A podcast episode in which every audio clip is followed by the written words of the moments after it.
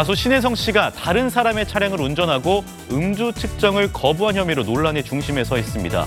이 사건 당시 경기도 성남에서 서울 잠실까지 약 10km를 음주운전한 것으로 알려졌습니다. 경찰에 따르면 신혜성 씨는 사건 당일 서울 논현동에서 술을 마시고 지인과 함께 대리기사가 운전하는 차량에 탔습니다. 이후 지인이 성남시 수정구에 내렸고 그 뒤론 직접 차를 몰아 잠실 탄천 2교까지 운전한 것으로 전해졌습니다. 경찰은 신혜성 씨가 약 10km 거리를 음주운전한 것으로 잠정 결론 짓고 사건을 검찰에 송치할 방침입니다. 신혜성 씨는 도난 신고가 된 다른 사람의 차량을 운전해 절도 혐의로도 입건된 상태입니다. 경찰은 술에 취해 자신의 차로 착각했다는 진술에 따라 자동차 불법 사용 혐의를 적용하는 방안을 검토 중입니다.